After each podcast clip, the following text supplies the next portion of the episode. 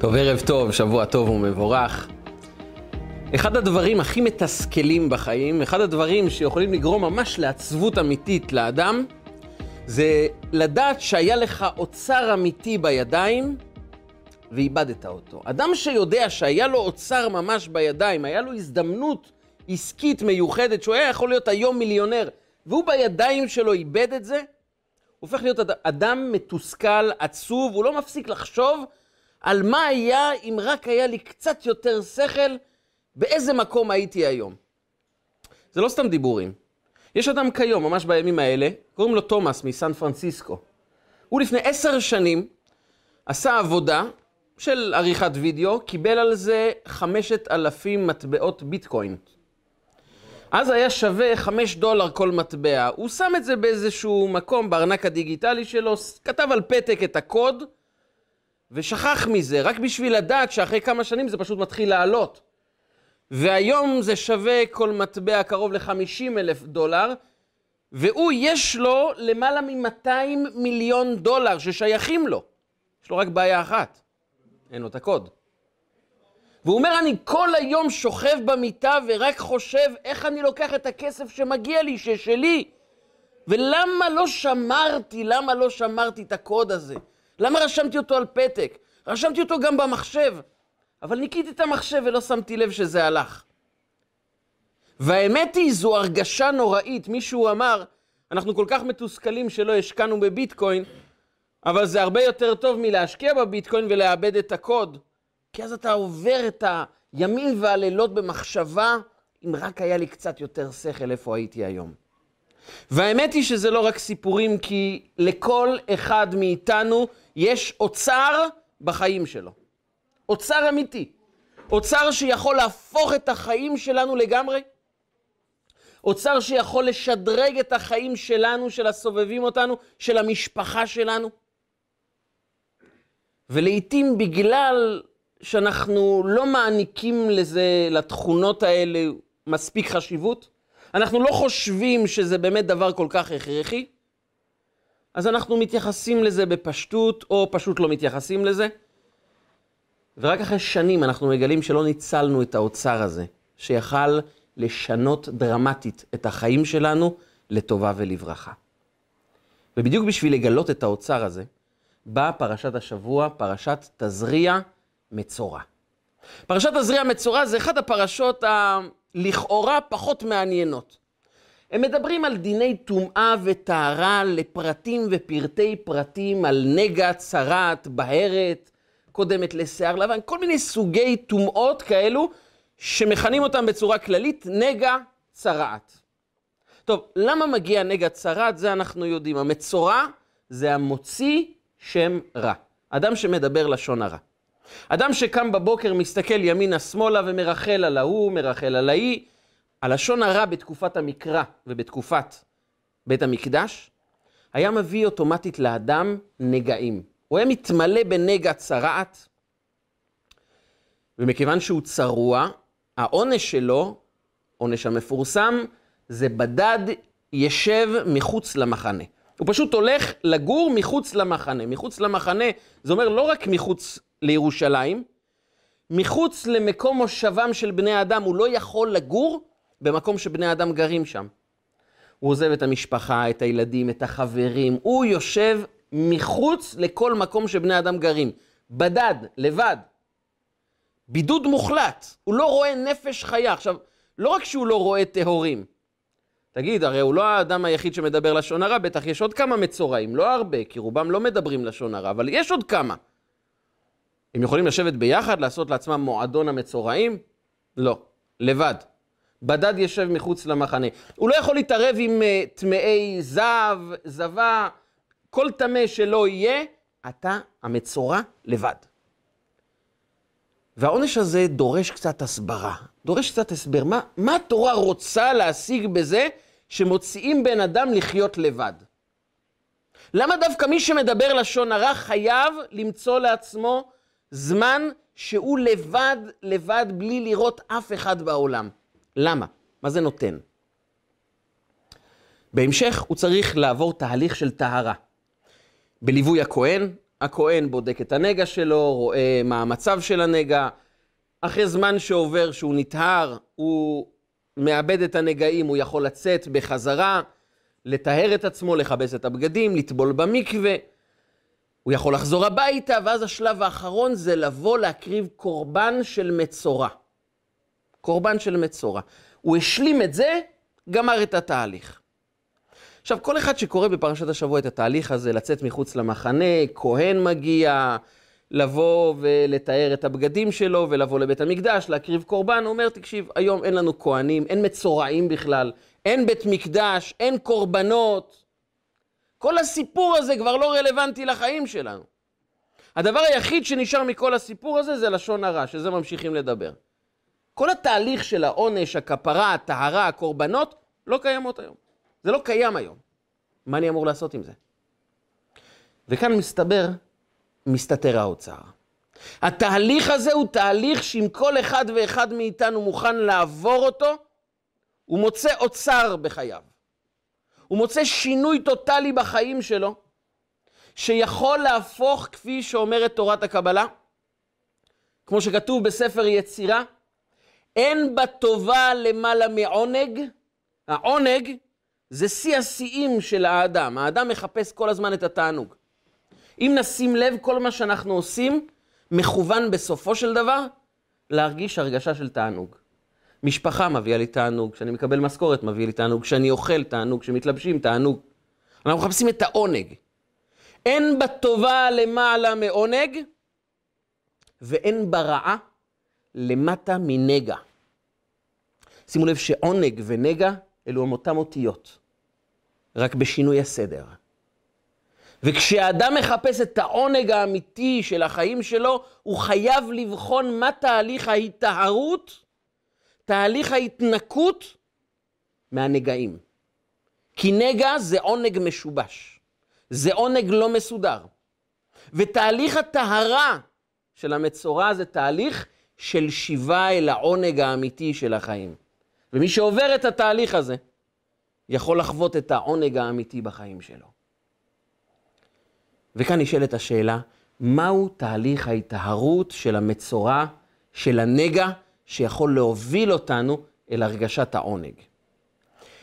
נקפוץ כמה שלבים קדימה. המצורע כבר איבד את הנגע צרד, כבר אין לו נגעים על הגוף, הוא טבל במקווה, כיבס את בגדיו. תהליך האחרון, בית מקדש, לבוא להקריב קורבן. עכשיו, בכל קורבן יש דבר מאוד מעניין. אנחנו לא רק מקריבים בהמה על גבי המזבח, אנחנו מביאים עם כל בהמה נסכים. ומנחתה ונסקה. כל קורבן מגיע עם מנחה ועם נסכים. אנחנו מנסחים יין על גבי המזבח. לנסח הכוונה לשפוך יין על גבי המזבח. היה שם חורים, היו שם שופכים יין, כל קורבן דורש ניסוך היין. למה צריכים גם ניסוך היין? מה זה נותן? אז יש כאן רעיון שמובא בתורת החסידות, שקורבן נשרף באש עולה למעלה. זה מרמז על הנפש שלנו ששואפת לעלות לרמות רוחניות מאוד גבוהות, ואז מזכירים לנו דבר נוסף, אל תשכח לרדת. אל תשכח שיש כאן מה להשפיע בעולם. אל תתרומם ותתעלה ותהפוך להיות אדם קדוש ותשכח את אשתך והילדים מסביב. אל תשכח שיש לך גם עולם שאתה אמור להשפיע בו. ולכן כשאדם מתלהב מתוך כל האש של הקדושה הזאת, הוא מקריב קורבן ועולה למעלה, מתעלה ברוחניות, אומרים לו, יין לשפוך לנסך על גבי המזבח. תזכור שכל ההתלהבות אמורה להיות מתורגמת ליחס יותר נכון עם הזולת. להשפיע טוב בעולם, להביא דברים יותר קדושים וטהורים לתוך העולם. מספרים שהרוסים אימנו את הטייסים המצרים במלחמת ששת הימים, הם לימדו אותם איך אה, עולים למטוס ואיך ממריאים, איך אה, מפעילים את המטוס. הכשירו אותם לגמרי כדי לפעול אה, כמו שצריך בתור טייסים של חיל האוויר, רק הם לא לימדו אותם איך מנחיתים את המטוס. אז אחד הטייסים המצרים אמר לרוסים, לימדתם אותנו הכל, איך ממריאים, איך מפעילים את המטוס, איך נוחתים, לא לימדתם אותנו. אמרו להם, זה אל תדאגו, זה חיל האוויר הישראלי ידאג לזה כבר לנחות. להמריא אנחנו ממריאים כל הזמן, אנחנו יודעים גם לנחות. אנחנו יודעים גם להוריד ולתרגם את ההתעלות הרוחנית שלנו, להיות אנשים שמתנהגים בעולם יותר טוב. זה הרעיון של נסכים. אבל חוטא, אדם שחטא, מביא קורבן בלי נסכים. למה? אומרת התלמוד, אומר התלמוד במסכת סוטה, הוא לא מביא נסכים כדי לא להפוך את הקורבן שלו לקורבן מאוד יפה. הנסכים, היין, מוסיפים סוג של יופי, של עיצוב מאוד מאוד מכובד לקורבן של החוטא, ורוצים להראות לחוטא, אל תבוא פה עם איזה קורבן מיוחד. תרגיש קצת ענווה, שהאדם החוטא ירגיש מעט שפלות על החטא שלו.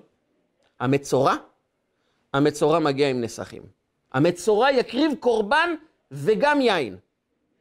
שואל התלמוד, למה הוא מביא יין? הרי הוא גם חוטא. הוא חוטא גדול. חוטא כזה גדול שהוא דיבר לשון הרע, שזה שקול כמו העבירות החמורות ביותר. למה הוא כן מביא נסכים? אומר התלמוד, את החטא שלו הוא כבר כיפר עם הצרעת שהייתה לו, עם כל הסבל הגופני שזה כולל, עם כל הבושות שהיו לו שהוא כבר לא נמצא בבית. שואלים את הילדים איפה אבא, אומרים אבא לא נמצא, איפה הוא כן נמצא? מחוץ למחנה, טוב, מצורע, דיבר לשון הרע. הוא קיבל את הבושות, את הסבל, את הזמן שהוא היה בבידוד, מחלו לו על העבירה. הנסכים, לנסכים כאן יש משמעות אחרת. משמעות של חינוך עבור אותו אחד שדיבר לשון הרע. כי תהליך ההיטהרות של הדובר לשון הרע, היא תהליך של התנתקות מהנגע והתקדמות אל עבר העונג. וכאן אנחנו נדרשים לבחון מה הנגע הגדול שקיים בחיים שלנו. והתורה נכנסת לתוך נפשו של מי שמדבר לשון הרע. נחשוב לעצמנו, אדם מדבר לשון הרע. בדרך כלל כשאנשים מספרים לשון הרע, הם עושים את זה בכפייה כי הם מוכרחים, כי הם ממש לא נעים להם, הם מרגישים לא טוב עם הדבר הזה, או שהלשון הרע מגיע באיזה סוג של התלהבות, חשק, הרגשה נעימה. התורה שואלת, למה אדם מתענג מלשון הרע? כמה עיתונות וכמה אנשים שמתפרנסים מרק להודיע מה הוא עשה בחופשה שמה ומה קורה איתו, וריחולים מה קורה בבית של ההוא וההיא, זה מעניין את בני האדם. וכאן נשאלת השאלה, למה לשון הרע מעניין את בני האדם? מה אמורים לעשות אנשים כשמקבלים מידע על השכן שלהם, על השכנה, על אנשים אחרים? למה זה מעניין אותם בכלל? הם יכולים ללכת עם זה לבנק, להפקיד כסף? הם מתפרנסים יותר מהדבר הזה? הם מרוויחים משהו? מה אדם מרוויח מלספר ולשמוע לשון הרע? מה הרווח? הרי אי אפשר לומר שאנשים מדברים לשון הרע רק בגלל שהכריחו אותם. אנשים עושים את זה כנראה מרצון חופשי.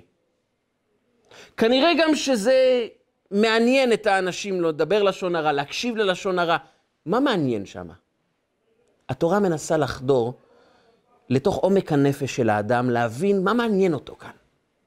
כי הכי קל לומר לאדם, אסור לדבר לשון הרע, וגם על פי חוק אסור לדבר לשון הרע. מה ההגדרה של לשון הרע, זה עוד עניין. אבל לא טוב לדבר לשון הרע, ולמרות הכל כולם אוהבים לשמוע מה קורה במקומות אחרים. לא כולם, הרבה. מה התענוג שנמצא בלשון הרע?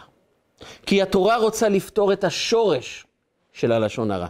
ולא רק לומר לאדם אתה תקבל עונש, אז אל תדבר לשון הרע. היא רוצה לומר לאדם שיש לו חשק לדבר לשון הרע, ורק הוא קיבל החלטה טובה, אני לא מדבר לשון הרע בין שתיים לארבע כל יום. אבל למה בארבע יש לך בכלל חשק לדבר לשון הרע? והתורה רוצה לחדור לתוך המקום הפנימי הזה, וכך אומרת התורה. כל אדם מחפש עונג בחיים. כולנו מחפשים להתענג. השאלה היא, איך אנחנו מגדירים את העונג בחיים שלנו? יותר נכון, החיים זה תענוג. חוויית החיים מעניקה לאדם תענוג. אני חי. אדם מתענג לראות את המשפחה שלו, אדם מתענג מליהנות, הוא מרגיש שהוא חווה את החיים. רק כאן נשאלת השאלה, מה הם החיים? מה זה נקרא לחיות? מה מעניק לאדם הרגשה, או, oh, אני חי? מתי אדם אומר לעצמו, אני חי? ובדרך כלל בעולם שבו אנחנו חיים, חוויית החיים, שאדם מרגיש, או, oh, אני חי, יש משמעות לחיים שלי. זה אם הוא מספיק מקבל פידבק מהחברה. האם מספיק מעריכים אותו, מעריצים אותו, יש לו מקום, אוהבים אותו, מסתכלים עליו, הוא מפורסם. ככל שאדם נחשב מצליח, שימו לב שאומרים, האדם הזה הוא מצליח בחיים שלו. על מה מתכוונים? יכול להיות אדם שאומרים עליו הוא מצליח בחיים. והוא גרוש כבר פעם שלישית, אין לו חברים, הילדים שלו לא מדברים איתו, אפילו הכלב שלו ברח ממנו, אבל הוא אדם מצליח, למה? כי יש לו 500 מיליון דולר בחשבון הבנק, אז הוא מצליח. זה הגדרה של הצלחה? זה הגד... זו הגדרה של הצלחה? ההצלחה נמדדת בעולם שבו אנחנו חיים, ההצלחה נמדדת בזה שאדם מעריצים אותו, הוא מפורסם, יש לו הרבה כסף. עוצרים אותו ברחוב, יש לו איזה רכב מפואר שכולם מסתובבים ונתפס להם הצוואר כשהוא עובר עם הרכב שלו. ואז הוא מרגיש, אה, ah, שווה לחיות. האדם הזה מוגדר ביהדות כעבד. מדוע? כמו עבד שהאדון מחליט מה הוא יעשה היום, איך הוא ירגיש היום, או בתקופות קדומות יותר, אם בכלל הוא יחיה היום. ככה האדם הזה קם בבוקר ואומר, החיים שלי תלויים במה אנשים יגידו, באיך אנשים יסתכלו עליי. אנשים יאהבו אותי, יעריצו אותי, יכבדו אותי, היום יהיה לי כסף, לא יהיה לי כסף. האם אנשים מספיק מסתכלים על הדברים שיש לי? אני מנסה להראות את עצמי כדי שאנשים יעניקו לי את היחס המכובד שאני כל כך מחכה אליו. האדם הופך להיות עבד לאישור חברתי. או יותר גרוע, התמכרות לאישור חברתי. הוא התמכר לזה. הוא פשוט לא מבין איך אפשר לחיות בלי לדאוג כל הזמן האם היא מכבדת אותי, האם ההוא חושב עליי דברים טובים, מה אמרו עליי, מה דיברו עליי, איך מסתכלים עליי. בלי זה זה לא חיים. ואז האדם כל הזמן עסוק באיך לתחזק את המעמד שלו בעיני הבריות. ואז הוא הופך להיות עבד, כי העונג שלו משובש. הוא מתענג מהבחוץ במקום להתענג מהבפנים. ולכן הוא מדבר לשון הרע. כי אדם שחש שהסביבה היא מחליטה עבורו, הסביבה היא שדה קרב שבו אני אמור להילחם על המעמד שלי, על הכבוד שלי, על מי אני,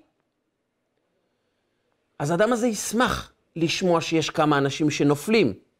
יש פחות מאבק. כבר בתור ילד בבית הספר, אם המורה שואל שאלה, והוא עובר אחד-אחד ואף אחד לא יודע, ואתה זה שיודע את התשובה, איך ההרגשה? חוזר הביתה הילד ואומר, אמא, הייתי היחיד שידע את התשובה היום. ואמא אומרת לו, כל הכבוד, איזה כיף. ואז מחר, אם הוא יהיה היחיד שלא ידע את התשובה, מה יהיה המעמד שלו? אתמול הוא היה מלך, היום הוא לא שווה שום דבר. הילד חוזר הביתה עם מבחן במתמטיקה, קיבל 85, חוזר הביתה, אמא שלו שואלת אותו, נו, דני, כמה קיבלת היום במבחן? אומר לה, קיבלתי 85. מתוק של אימא, מי חכם כמו אימא, כל הכבוד לך, בוא אני אתן לך ממתק, מגיע לך. יושב, מכינה לו ארוחה טובה, נותנת לו ממתק, ואז היא נזכרת באיזה שאלה, סתם מעניין אותה. הבן של חנה כמה קיבל? כמה הבן של חנה קיבל במבחן? אם הוא אומר לה 70, הוא יצא מלך. כל הכבוד. עקפת את הבן של חנה, מצוין. עכשיו אפשר ללכת לגן השעשועים ולהסתכל לחנה בעיניים. אבל אם הוא יגיד לה, לא, תקשיב, אמא, הוא קיבל 90, כולם קיבלו 90, 95, רק אני קיבלתי 85. מה תגיד לו, האמא שלו? יצאת כמו אבא. הילד הזה ילמד שהשווי שלו נמדד אך ורק במה קורה לגבי האחרים. הוא גדל כעבד, ההשוואות האלה גורמים לו להרגיש תענוג רק כשאחרים מספיק נפלו. איך בתודעה כזאת לא יהיה קנאה, שנאה ותחרות? איך לא יהיה? הרי אדם מתרגל שהעונג שלו תלוי בכמה אחרים פחות ממנו. אז הוא רק מתפלל שכולם יפלו. לא כי רע לו במה שקורה איתם, כי הוא רוצה טוב, ואין טוב, רק אם כולם מספיק רע להם. עשו בדיקה פעם במפעל. הגיעו למפעל שבה כל עובד מרוויח 5,000 שקל, לצורך העניין. ובאו לפועלים ונתנו להם אה, שאלון חשאי, אמרו לו, תקשיב, אתה מקבל שדרוג של המשכורת לעשרת אלפים שקלים. אבל זה בתנאי שכל החברים שלך במפעל יקבלו מעכשיו משכורת של עשרים אלף שקלים. או כולם נשארים על חמש. מה אתה מעדיף? טוב, התגובה הראשונית, מה אכפת לי מה קורה עם אחרים? אני מקבל עשרת אלפים שקל, עשרת אלפים שקל. ואז הוא חושב, רגע, אני מקבל עשרת אלפים, אבל יש להם עשרת אלפים שקל יותר ממני כל חודש. סוף שנה, כל אחד מגיע פה עם רכב חדש לתוך המפעל. הם התאגדו כולם לאיזה טיול בחו"ל מעניין שאני לא יוכל לממן אותו. והם כולם, הילדים שלהם, השתתפו בחוגים שאני לא יוכל עדיין לממן לילדים שלי. שום דבר, כולם נשארים על חמשת אלפים. רוב האנשים העדיפו להישאר עם פחות כסף, רק שלאחר לא יהיה יותר כסף מהם. מדוע? כי החיים לא תלויים במה קורה איתי, זה תלוי במה קורה עם האנשים בחוץ. וזה העונג המשובש. כאן מתחילה הנפילה הגדולה של האדם, והעונג הופך להיות נגע. כי העונג הזה אומר לאדם, תדבר לשון הרע, תרחל עליו, תפיל אותו, תפרסם עליו דברים, שיהיה פחות. כי ככל שהוא יהיה פחות, אתה תהיה יותר. המשפט הזה היה המשפט ששינה את ההיסטוריה שלנו. אדם הראשון חי בגן עדן. אנחנו כולנו היינו אמורים להיוולד בגן עדן, ללא מלחמות, ללא קנאה, בלי שנאה, בלי תחרות, בלי עבודה מעלות השחר עד צאת הנשמה. היינו אמורים ליהנות בגן עדן. נזרקנו מגן עדן בגלל דבר אחד, משפט אחד. הנחש בא לחווה ואמר לה, אתם יודעים למה אלוקים אמר לכם לא לאכול מעץ הדת? כי יודע אלוקים, כי ביום אכולכם ממנו, ונפקחו עיניכם, וייתם כאלוקים יודעי טוב ורע. אלוקים יודע שאם אתם תאכלו מעץ הדת, אתם תהיו כמו אלוקים, תוכלו לברוא עולמות. ולכן הוא אמר, אתם תהיו למטה ואני למעלה. ואני אומר לכם, אומר הנחש, כמו כל האלה שבאים ואומרים לנו, רק לטובתך, אני לא מרוויח מזה שום דבר, רק לטובתך. תאכלו מעץ הדת, למה שהוא יהיה אלוקים ואתם לא? חווה אמרה, ותרא האישה כי טוב העץ למאכל, אומר לנו רש"י, ראתה שטוב להיות כמו אלוקים. פתאום נכנס לתובנה שהיא שינתה את ההיסטוריה. נכנס לתובנה שהחיים שלך זה לא רק החיים שלך, זה גם מה אתה ביחס למישהו אחר. ואז התחילה הנפילה. אז היא הכילה את האדם את העץ הדעת, הם ביקשו להיות יותר מאלוקים, ואז הם הפסידו גם את הטוב שהיה להם, הם נזרקו מגן עדן, הפכו להיות אנשים שסובלים בצער תלדי בנים, והאדמה תיתן את uh, היבול שלה אחרי עבודה קשה עם קוץ ודרדר, ואדם יעבוד בזיעת אפיו. את הכל הפסדנו, כי ביקשנו להיות יותר מהאחרים. וזה העונג המשובש. כי העונג הזה שנותן לאדם, אה, מעריצים, מפרסמים, זכיתי, אני יותר טוב מאחרים, זה עונג שהוא נגע במהותו. ולכן האדם הולך לדבר לשון הרע, לכן אדם מקנא, לכן אדם שונא, לכן אדם בתחרויות. כי מה קורה עם האחר, זה מה שיקבע עבורי, מה קורה איתי. וכאן באה התורה ואומרת, בדד ישב מחוץ למחנה. תשכח רגע את העולם, אין אף אחד אחר. יש רק אדם אחד, אתה.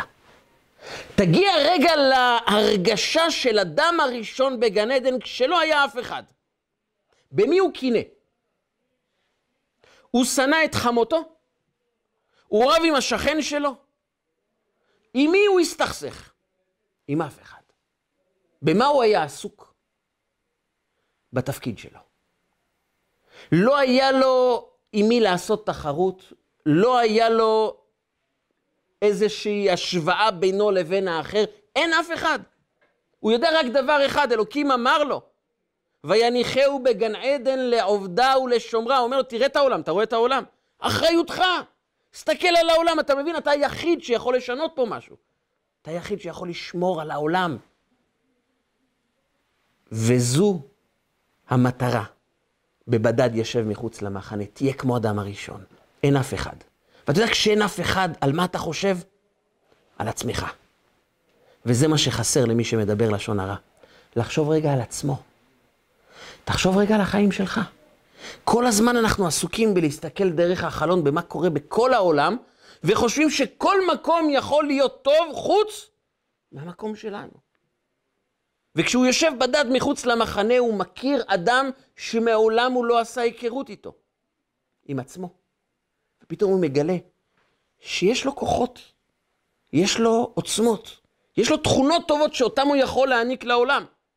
כשאין אף אחד בעולם, הוא לא רואה אף אחד, לא טמא אחר, לא בן אדם אחר, לא את המשפט, אף אחד. הוא פתאום מבין שיש בתוכו, בתוכו, יש משהו מיוחד שמעולם הוא לא ראה, כי הוא היה עסוק להסתכל במה אנשים חושבים עליי. וכשהוא מגלה את הטוב בתוכו, הנגע נעלם, וזה הופך לעונג. וכשהוא מתענג עכשיו, לא ממה אחרים חושבים, אלא ממה הוא חושב על עצמו, פתאום הוא הופך לאהוב את עצמו לא כגאווה, כאנוכיות. הוא אוהב את הטוב שבו, הוא מחובר לשליחות שלו, הוא מחובר באמת לתפקיד, לנתינה, הוא פתאום ממוקד בזה, במה אני היום הולך לעשות טוב בעולם. איך אני יכול לתרום, איך אני יכול לעזור. הוא מעביר בראש שלו לא מה אנשים חושבים עליי, אלא מה אני חושב שאני יכול לעשות טוב לאנשים אחרים היום.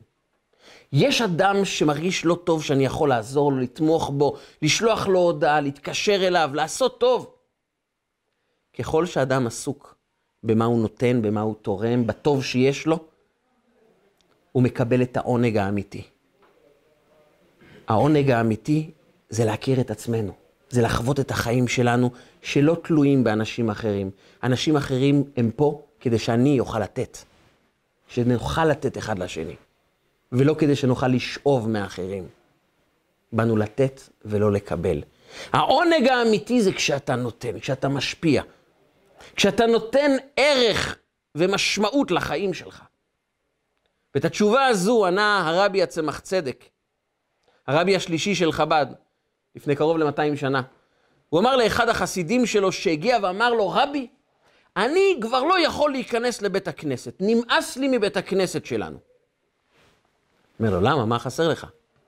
אומר רבי, אני בבית הכנסת, כולם דורכים עליי, כולם מבזים אותי, כולם משפילים אותי, כולם דורכים עליי. הסתכל עליו הרבי ואמר לו, אתה יודע מה? תנסה לא לשים את עצמך בכל בית הכנסת, ככה לא כל אחד שהולך דורך עליך. אתה פשוט שם את עצמך בתוך כל בית הכנסת, כל אחד שזז דורך עליך, אז תישאר במקום שלך. התשובה הזאת קצת מוזרה, מה זאת אומרת הוא שם את עצמו בכל בית המדרש? הוא נכנס ומרגיש שמזלזלים בו. התשובה היא, התודעה של אותו אדם נמצאת בכל בית הכנסת. הוא נכנס לבית הכנסת והשאלה הראשונה שהוא שואל את עצמו בכניסה לבית הכנסת, בכניסה לחתונה, בכניסה למפגש המשפחתי, בכניסה למפגש של העובדים בעבודה, מה חושבים עליי? מכירים אותי? מכבדים אותי? מזלזלים בי? פוגעים בי?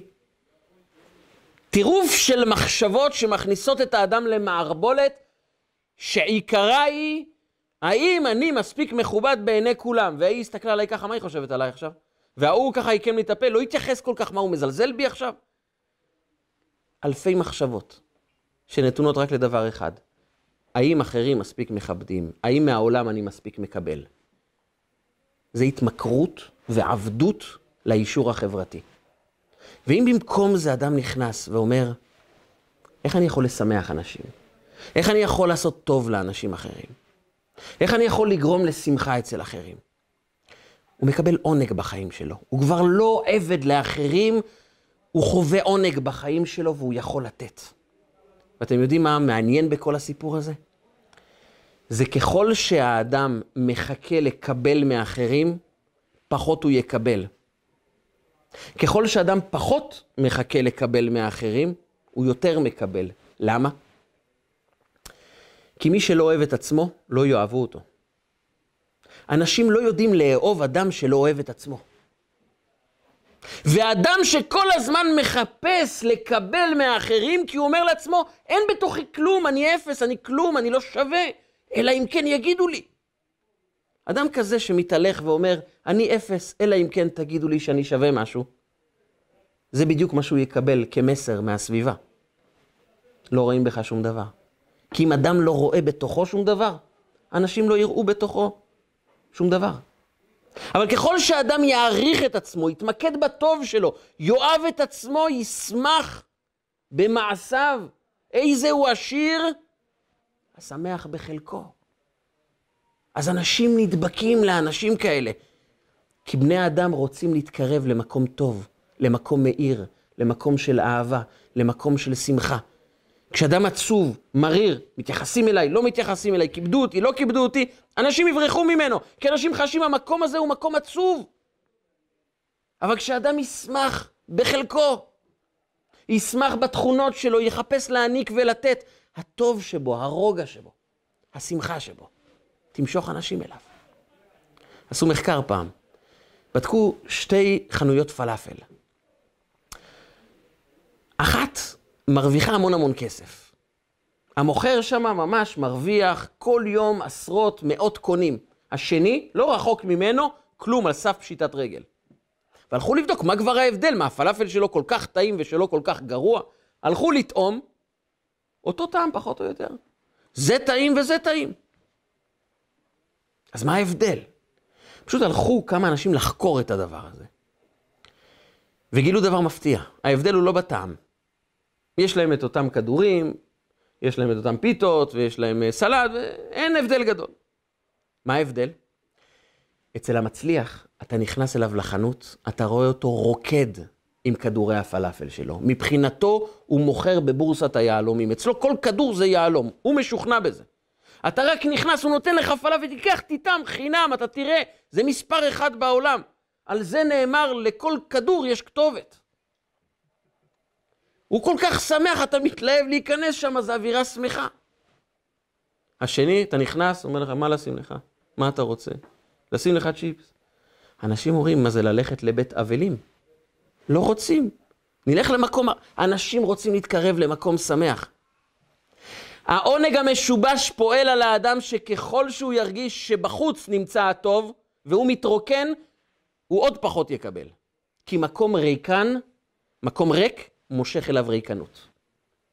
מקום שמח, מושך אליו שמחה. אז פשוט לשמוח במה שיש לנו, זה האוצר הראשון, החשוב, המהותי שיש לנו בחיים. אבל יש כאן אוצר נוסף.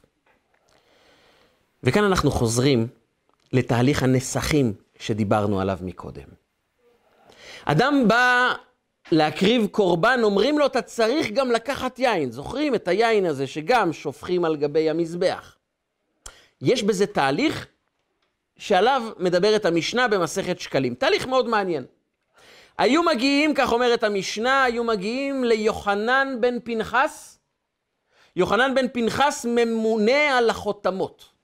מה זה ממונה על החותמות? אז זה מאוד מעניין. אדם שמגיע עם הקורבן שלו, אז הוא אומר ליוחנן בן פנחס, אני הולך להקריב פר. פר צריך כמות מסוימת של יין. איל, כמות אחרת. כבש, כמות שונה.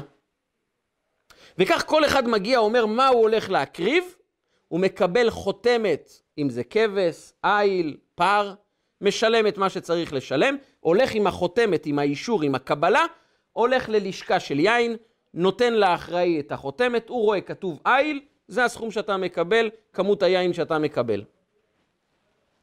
ארבע סוגי חותמות ישנם. פר, איל, כבש וחוטא. ארבע סוגי חותמות. מי שמקריב פר, מי שמקריב איל, מי שמקריב כבש וחוטא. מה זה חוטא? חוטא זה קורבן המצורע. יש המון סוגי קורבנות. שאפשר להביא אותם בצורה של איל, של פר, של כבש, ויש קורבן אחד של אדם ייחודי, קוראים לו המצורע. ועל האישור שלו כתוב חוטא. עם האישור הזה הוא מחכה בתור ביחד עם כל הישראלים. אתם יודעים, כשעומדים בתור אין כבר מה לעשות, אז לא היה להם אייפונים, אז אין לך מה לעשות, מה אתה עושה? זה כמו הילדים אחרי שמקבלים תעודות. כמה קיבלת במתמטיקה? כמה קיבלת בתורה? כמה... איזה אישור יש לך? מה קיבלת? והוא מנסה להסתיר, אבל רואים שכתוב חוטא. ואז מבינים שעד לפני שבוע הוא היה מצורע. כולם לוקחים שתי מטר אחורה. רק בשביל מרחק. לשמור, לך תדע, היה מצורע, לך תדע מה קורה. הוא עובר סוג של ביזיון בתוך כל התהליך הזה. חוטא! עכשיו, אם אנחנו זוכרים, הגמרא כבר אמרה שהוא מביא נסכים בגלל שהוא כבר נטהר מהחטא שלו, הוא לא חוטא. חוטא לא מביא נסכים. חוטא לא מביא יין, אבל הוא כבר לא חוטא. הוא רק מתקדש יותר. וכשהוא בא להתקדש, נותנים לו אישור שכתוב עליו מפורש בחתימת בית המקדש, חוטא. למה חוטא? אם הוא היה חוטא, הוא לא היה מביא נסכים. הוא מביא נסכים כי הוא רק צריך להתקדש יותר. אז האישור שהוא מקבל זה חוטא? משהו פה לא הגיוני. אבל זה תהליך הכפרה שלו, כי כאן מסתתר סוד מאוד גדול. באים אליו ואומרים לו, אתה יודע, ההגדרה של בני האדם בתורה, מהי? יש לנו את הדומם, צומח, חי, בעלי החיים, ומה דרגת האדם? זה נקרא מדבר. מדבר. זה ההגדרה של בן אדם. ויהי אדם לנפש חיה, אומר לנו התרגום אונקלוס, לרוח ממללה. רוח מדברת. זו תכונת האוצר האמיתית שקיימת בתוכנו, שאנחנו לא מבינים עד כמה זה אוצר גדול. אומרים לו, אתה יודע, אתה רואה את כל הקורבנות של בית המקדש. קדושה, עוצמה אלוקית. מה ההבדל בין הכבש הזה לכבש שנמצא כמה קילומטרים מפה?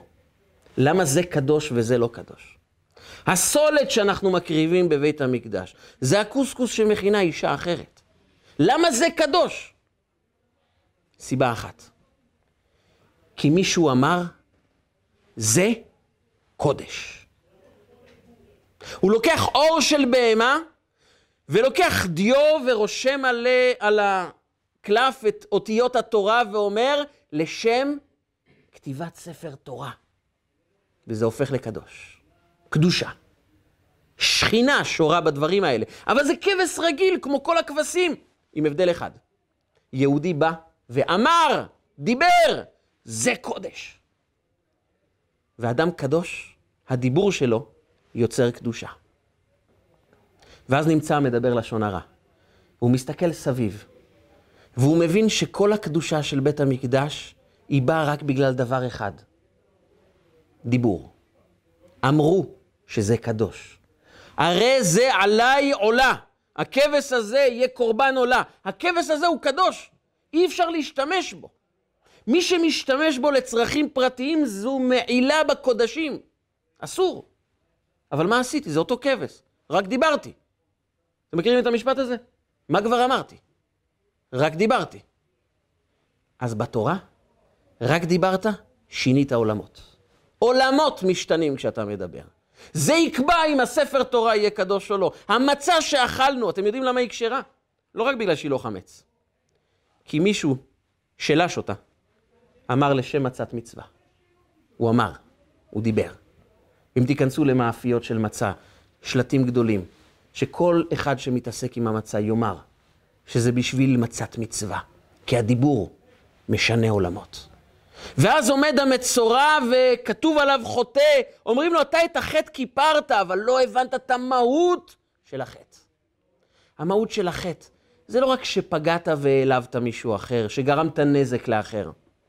לקחת את הכלי היקר ביותר שיש לך בחיים, ועשית איתו נזק. בזבזת את האוצר שלך, במקום ליצור עולם אחר, יצרת כלום, במקרה הטוב. כשאדם מבין שהדיבור שלו יכול ליצור קדושה, הוא מבין עד כמה יקר, יקרה, הכוח הזה של הדיבור הוא יקר כל כך. הוא מבין שהוא יכול ליצור קדושה, הוא יכול ליצור עולמות. הוא מבין שהחטא זה לא רק שהוא פגע באחר, זה שהוא לא זיהה שיש לך אוצר שיכול לשנות את החיים שלך, את החיים של הילדים שלך, את החיים של כל מה שמסתובב סביבך. אומר, אומר שלמה המלך בשיר השירים, כחוט השני שפתותייך ומתברך נווה. מה זה כחוט השני שפתותייך? אומר הקדוש ברוך הוא לעם ישראל, כחוט השני שפתותייך, כשאתם מדברים, קדושה יורדת לעולם, עולמות מתעלים כשאתם מדברים. אני בראתי את העולם בעשרה מאמרות, ואתם בדיבור שלכם יוצרים קדושה, בוראים עולמות. בדיבור. הוא מתברך נווה. המד... הדיבור שלכם הופך מדבר לנווה. מקום ריקן, בלי חיים, בלי צמיחה, למקום תוסס חיים. הוא מתברך נווה. ועל זה בא רבי שמעון בר יוחאי בספר הזוהר בפרשת השבוע שלנו, ואומר דבר דרמטי. הוא אומר, אדם, כמו שהוא ראוי לעונש גדול על הלשון הרע שהוא דיבר, כך הוא ראוי לאותו עונש כשהוא יכל להגיד מילה טובה לאדם אחר ולא אמר. אותו עונש. אדם שדיבר לשון הרע עשה נזק נצחי לאדם. אדם עבר ליד חנות ואמר לחברו, לא, לא שווה להיכנס פה, הכל גרוע. והחבר אומר לחבר ונוצרת שמועה שהחנות ממש לא טובה, הוא פושט את הרגל, הוא נהיה חולה. הוא נהיה חולה, הוא נפטר, הילדים גדלים כיתומים. זה סיפורים שיכולים להיות, כל לשון הרע יכול להזיק, ואדם לא מודע לדיבורים, כמה רע יכול לצאת מכל דיבור שאדם מדבר. ואותו עונש שמקבל אותו אדם, יקבל אדם שלא עשה רע לאף אחד. הוא רק לא אמר דבר טוב. למה? כי כשאדם מבין שהדיבור זה אוצר, אז למה לא השתמשת בו? למה לא פתחת את הקוד הזה? יש מיליונים שמחכים לך.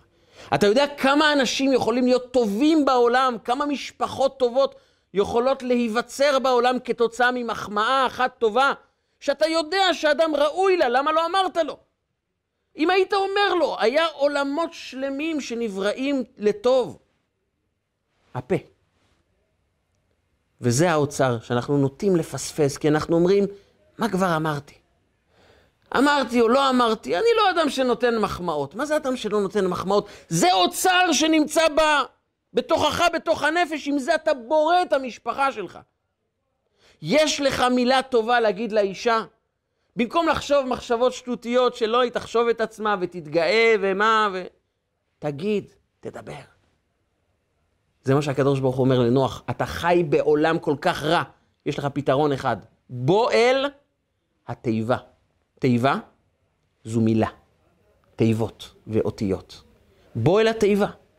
והקדוש ברוך הוא אומר לו, אתה יודע מה המידות של התיבה? שלוש מאות אמה אורך התיבה, חמישים אמה רוחבה ושלושים אמה קומתה. למה זה מעניין אותנו? אומרים חכמינו, שלושים אמה קומתה, שלושים בגימטריה, למד. שלוש מאות אמה אורך, שלוש מאות בגימטריה, שין. חמישים אמה רוחבה, חמישים בגימטריה נון. למד, שין ונון זה לשון. אתה רוצה להינצל מהמבול? אתה רוצה לבנות משפחה טובה? אתה רוצה להיות מוגן? לשון.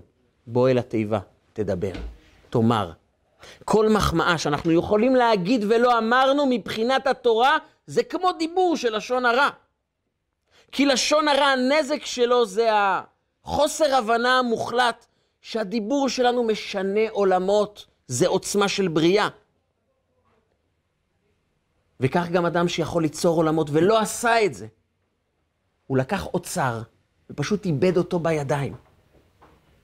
אז במקום לחכות לשנים אחר כך שאדם מגדל את הילדים שלו ולא מבין למה הילדים הלכו ולא קשורים אליו, ולמה הוא הסתבך בחיי המשפחה, ולמה החברים לא אוהבים אותו.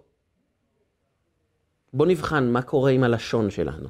אנחנו מפרגנים, תומכים, מעודדים, מדברים, מקיימים את הציווי האלוקי, בוא אל התיבה. תבוא לתוך הדיבור ותאמר את הדברים. זה לא יוריד אותך, זה יגביה אותך. כי מי שיודע להחמיא לאחר, זה סימן שהוא מספיק אוהב את עצמו. ואם הוא אוהב את עצמו, הוא לא יפסיד, הוא רק ירוויח. יתקרבו סביבו. הוא הופך להיות מקור של עונג. וזו בקשת התורה. האדם שמדבר לשון הרע מתענג מהבחוץ, הוא מרוקן מבפנים. הוא יוצא החוצה והוא מתמלא מבפנים. ואז במקום לדבר רע, הוא מדבר טוב על כל אחד, כי מי שמוצא טוב בעצמו, מוצא טוב בכל אחד. אמר לי חבר שמשפחה זה אותיות שמחה עם האות פ'. כי מי שיודע לדבר ולתת שמחה לאחר, יוצר משפחה. משפחה זה להשרות אווירה של שמחה דרך הפה, לדבר, לומר, לתת לכל אחד את המילים הטובות שלו, זה יוצר שמחה. אם נבין שזה האוצר הגדול שמחיה אותנו, שיכול להעניק למשפחה שמחה, שיכול להצמיח אותנו, אז אנחנו נזכה גם לקיום הייעוד של הנביא, ונגלה כבוד השם, וראו כל בשר יחדיו, כי פי השם דיבר, יתגלה הכוח שמניע את העולם, כוח הדיבור, שהקדוש ברוך הוא נתן גם לנו, שנוכל להניע את העולם, להצמיח אותו אל עבר הגאולה השלמה, שתבוא אלינו עם משיח צדקנו במהרה בימינו, אמן ואמן. רגע של חוכמה, רגעים קצרים ומשנה חיים. הצטרפו אלינו, הרשמו לערוצי רגע של חוכמה ביוטיוב, בפייסבוק, באינסטגרם ובוואטסאפ.